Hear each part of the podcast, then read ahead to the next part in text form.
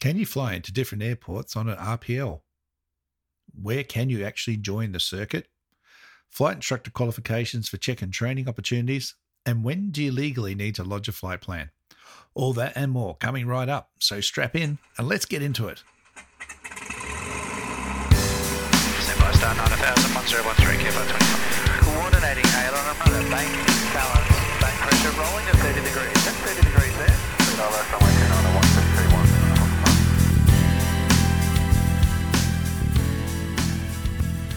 G'day, everyone, and welcome to episode 58 of the Flight Training Australia podcast. The podcast all about flight training and flying in Australia and beyond. I'm your host, Trent Robinson. Thank you for joining me. So, last week I uh, proudly announced Flight Training Australia reaching number one on the Australian Aviation Podcast Status uh, charts. Pretty cool. But another milestone slipped me by, and that is that the podcast is now just over one year old. 9th of November, uh, 2021. Yeah. Last year, I posted the first podcast, completely nervous, worried about massive rejection, and uh, despite that, here we are a year later. I've had some fantastic interviews, great topics, and uh, so much more planned. Lots more in the pipelines, some really big interviews, hopefully, I'm trying to uh, land and make happen, as well as just some other regular fantastic stories and uh, great info coming up. So make sure you hit that subscribe button, hit the notification bell so you get notified for any new episodes coming out. It's actually been quite fascinating um, the reach of the podcast so far. I've been getting messages from uh, people far and wide. I actually got a uh, email to an interview I did a little while ago with my dad. Uh, it was from a gentleman named Ken who uh, was the air traffic controller at the time, and he was the one who my dad sat next to on a bus seat and suggested he tried getting his pilot's license. Totally blew me away um, that you know this episode literally reached the grassroots of my dad's career, and um, that yeah Ken had heard it and uh, sent me a message as well. So it's fantastic. So Ken, if you're listening, g'day. Thanks for contacting me, and um, yeah, look, some fantastic messages from all of you. It's been really great. So I'm glad you're enjoying it. I'm going to do my absolute best to keep it uh, content rich and uh, just full of all the goodness that you guys need. Um, and yeah, bringing into that is what's really brought today's episode apart. I chucked, uh, or about, I chucked a, a bunch of questions on my Instagram story last week, and a heap of you responded which is just fantastic. So I'm going to get through every single one of them, not all today, but uh, here we go with a few of those, and the rest I will get to. So if it's not today, do not worry. It will be in the next couple of weeks. Um, so keep an ear out. So the very first question is from Inop, and he asked, or she, uh, are you allowed to land at a different aerodrome than the one you took off from on a basic RPL? All right. Well, the answer to that is pretty much straight out of the CASR, and that is uh, section 61.470. Everything's all uh, coded there. You can jump in there, and that's where the, all the RPL privileges are. And the basic privileges of a RPL license as a raw license is you're allowed to fly within 25 miles of your departure aerodrome, within the associated flight training area of that school, and an area that is direct route between the departure aerodrome and the flight training area. So, what if you take off from one airport and there's another airport, another CTAF or whatever it is, within 25 miles? Can you go and land there? Well, the answer is Yes, you can. However, you do obviously need to be proficient in that kind of airspace. Now, if it's obviously Class C or Class D airspace, you're going to need either controlled airspace or controlled aerodrome uh, endorsements added to your RPL. So, if you haven't got those, well, then the answer would be no. If you're departing from a Class D aerodrome, and then going to a class G airspace, just heading out to a normal CTAF. then you can fly to that other aerodrome if it's within the training area or the 25 miles. But you need to know how to do non controlled airport circuit joins and you need to know the radio calls associated with it and right of way and everything else. So that is perfectly within the realm of an RPL holder. Nothing stopping you doing that at all. Now, I know some flying schools um, have said, no, you're not allowed to do that. That's not true. What they're saying is, we don't want you doing that because we don't think you've received your training for it. It's a really simple solution to that. Go do a familiarization flight or two, do a practice run with an instructor, and then do a second flight as an assessment flight without them helping you. And if you can do that, there's no reason why. I had my GFPT uh, back in the day, which is essentially the RPL equivalent, and I used to go to another CTAF aerodrome all the time. Now, with the 25 miles, it potentially opens it up to several other aerodromes. So, as long as you stay out of controlled airspace, you can navigate to these CTAFs. Uh, there's no problem with you doing that at all. You can't, however, go to a new airport and then reset your 25 miles. All right. The intention is the original airport you departed from. So even though you might land and then depart again, you're not resetting. You can't airport hop. All right. So hopefully, in op that answers your question. Thank you so much for sending it in. All right. Second question is from CL Brumley. And um, he mentions that he flies paramotors and at airports it's not practical to do downwind and base. Your thoughts? All right. Well, my first thought is what the hell's a paramotor? no, I had to look it up just to be sure that it was the little propeller behind the seat thing uh, with a parachute on top. So it is. It's a parachute with a motor. Um, look, it's not my specialty, so I don't know whether there's uh, operational considerations or problems with flying a downwind and a base leg.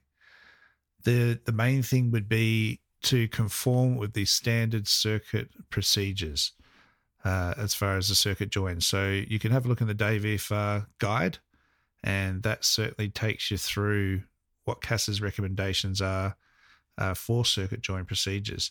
And the biggest thing there really is um, making sure that we're not cutting people off. If you're going to, I'm assuming, come in potentially descending onto the live side of the circuit, well, you've got to make sure you're not coming down on top of anyone.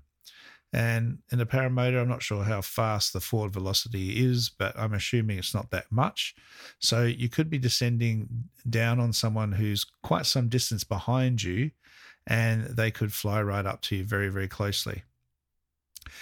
If you're going to join inside the circuit and very tight, you need to be careful doing that. Um, you're not going to be in a normal fixed wing aircraft's field of view. So I would be just really cautious of making some good radio calls and making sure that everyone is very, very clear as to what you're doing. And you're obviously taking into account the traffic's closure uh, rate behind you so you can do that.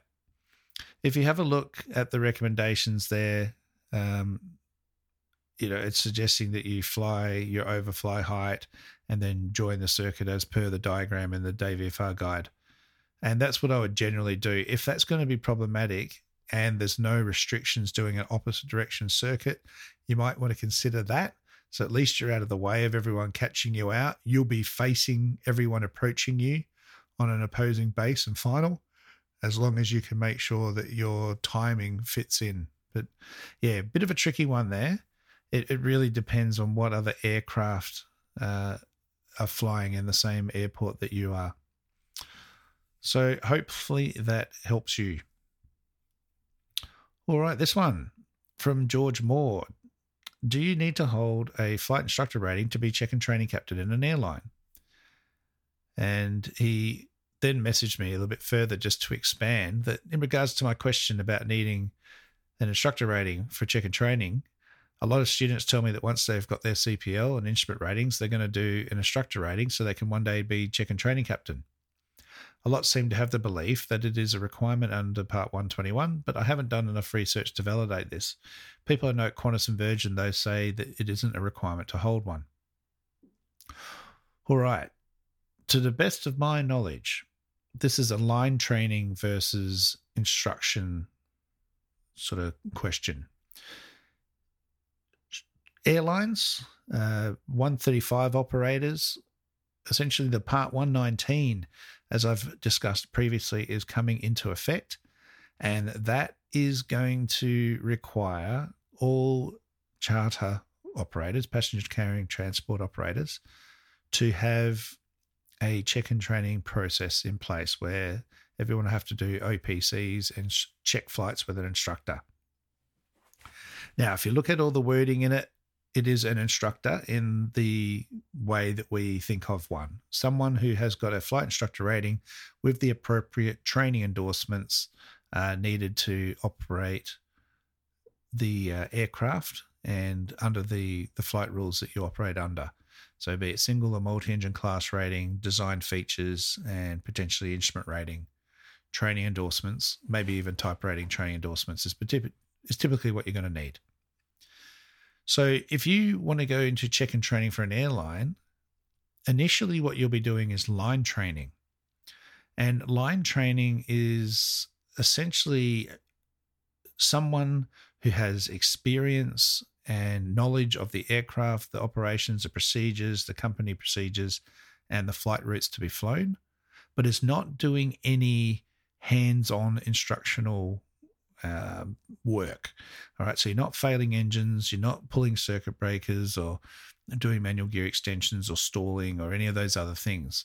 That all requires a flight instructor rating and is all covered in the in the regs. So you can be a line training pilot and you can do that without an instructor rating. However, as soon as you want to start pulling uh, throttles and doing stalling and, and engine failures and multi-engine aircraft, etc., then you need to be a flight instructor with the applicable training endorsement or endorsements. All right. And that's where it comes into play. So if you're going to go to an airline and jump in into simulator and get a 737 endorsement, you need to be getting that from someone who is appropriately qualified. And a general uh, line pilot is not that. You'll need to be with check and training staff. And this is the transitional change from the old CAR 217 days into the new training format where those qualifications need to be transitioned across to a flight instructor rating with the training endorsements. All right, George. So hopefully that clears everything up for you, mate. All right. And finally, I have one. Um, who sent this? From BT747. When do I need to legally lodge a flight plan? All right. Well, the answer to that one we can get uh, partially from en route AIP en route 1.10 and as you'll see, a lot of things have been deleted and starting to remove, uh, move out of the old en route and the AIP there across to our old mate, the MOS, the manual standards. And this is now into the new rules section. So anything that used to be in the AIP that's not there anymore, it's all moved into part 91. And the manual of standards is where we're going to find that in chapter 9. And essentially, what you're going to see is that the answer to this question is it depends what operation you're flying and what airspace you're in. So, if you're IFR, you need to submit a flight plan. If you're VFR, if you're in class C or D, you need to submit a flight plan. If you're VFR, all other classes, if you're doing air transport operations, which is not airlines, that means charter flying, or you're doing an overwater flight beyond gliding distance to land. You're flying in a designated remote area, pretty much everywhere up here in the top end. And at night, proceeding beyond 120 nautical miles from the departure aerodrome, you need to submit either a flight plan, a flight note, or nominate a SAR time. All right, but you must do one or the other. So if you're not going to put a flight plan in, you should at least nominate a SAR time for your arrival. But probably the better one is the middle ground is to leave a flight note with a loved one, um, someone in the office, someone at the flying school, someone at the charter company, and who understands what it means that if you've told them, if I'm not back at five o'clock, ring this number, then that's what they're going to do.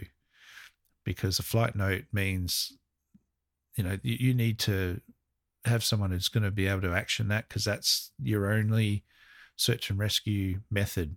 Because otherwise, air services don't know anything about it, neither does AusSAR.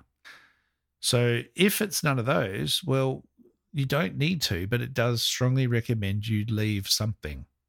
All right. So I can understand some people not wanting to leave a flight plan in the system. If you've got OzRunways or Avplan or something like that, man, it is so fast. Once you've got your aircraft saved, you bang in the details, it puts the departure time about half an hour ahead, and you just hit submit. It really takes no time at all. A, for simplicity of the airspace you're operating in, and B, just to have that protection of a SAR time. If something does go wrong, um, someone's going to be looking for you. If you've got nothing, you're on your own. So it is something to really strongly think about and consider.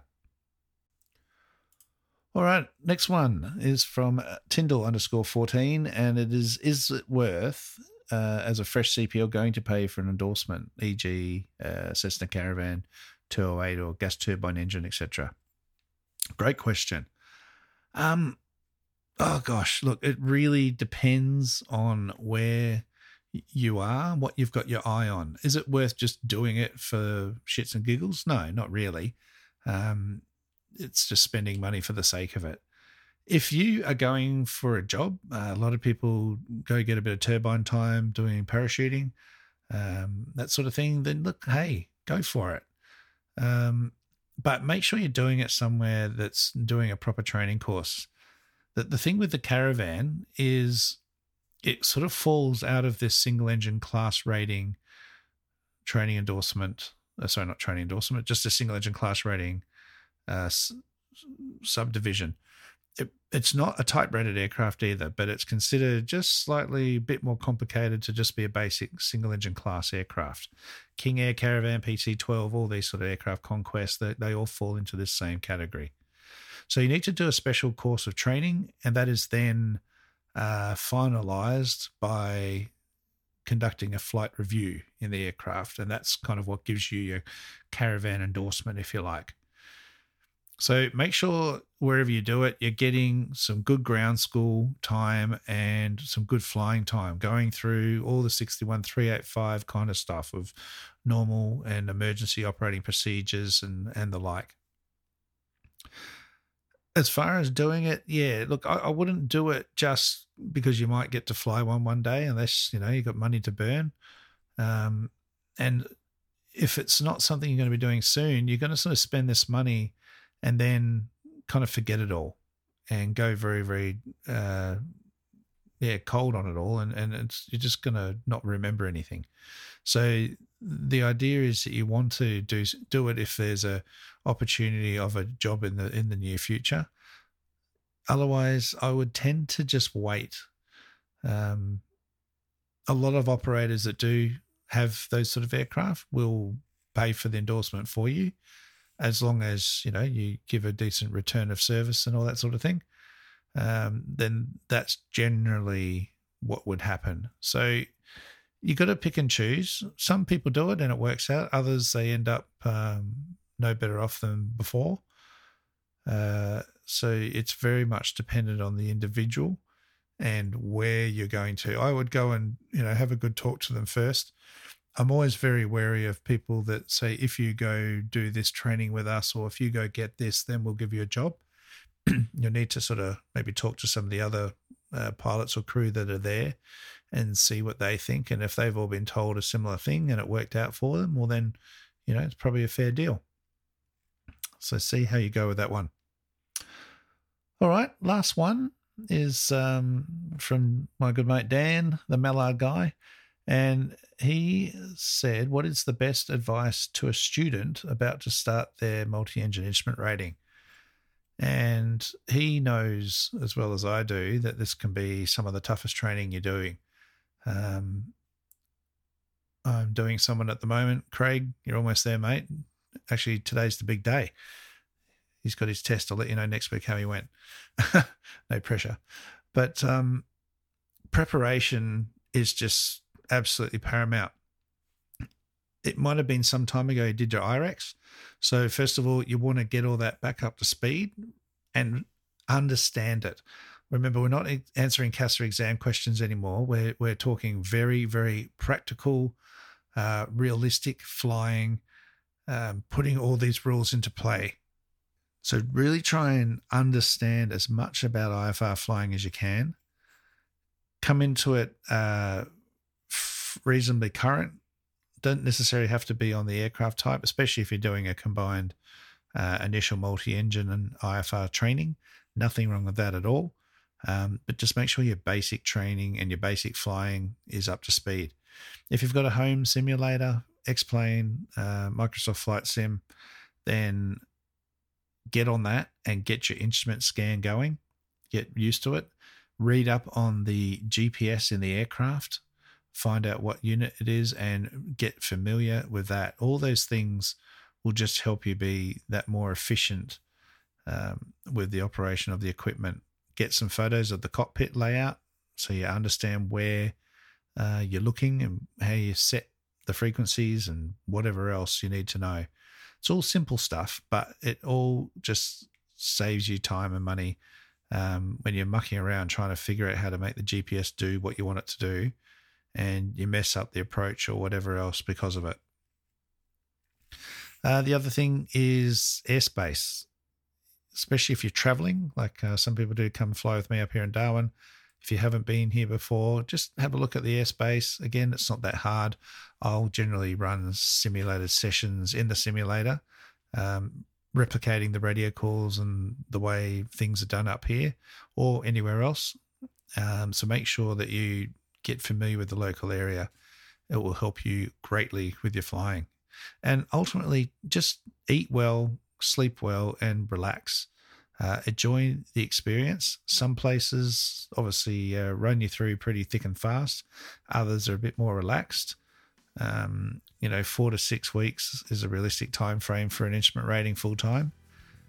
So it is a bit of a commitment, but well, well worth it. I think it's just fantastic training, and I love teaching it. And it's just, uh, especially like just today, even with the weather that we had to deal with, um, my student this morning got some fantastic benefit out of it and was really, really, um, it's just rewarding to see people do that and knowing that when they come across it themselves, they're, they're going to be able to cope with it. All right. Thanks, Dan, for that one. Really, really good uh, questions there, everybody. Thank you. I have some more saved up for next episode or two, and I will address those then. All right, so that's it for this week's episode. Um, thank you again for listening. You can reach me in the sub, uh, was it the episode description there? I've got my email, Instagram, Facebook. Just search for Trent Robinson Aviation. I will be there. Email me info at trentrobinsonaviation.com.au. And uh, if you're really loving the podcast, then you can support me at patreon.com forward slash flight training Australia there's a bunch of tiers there that you can uh, get on and give me some support.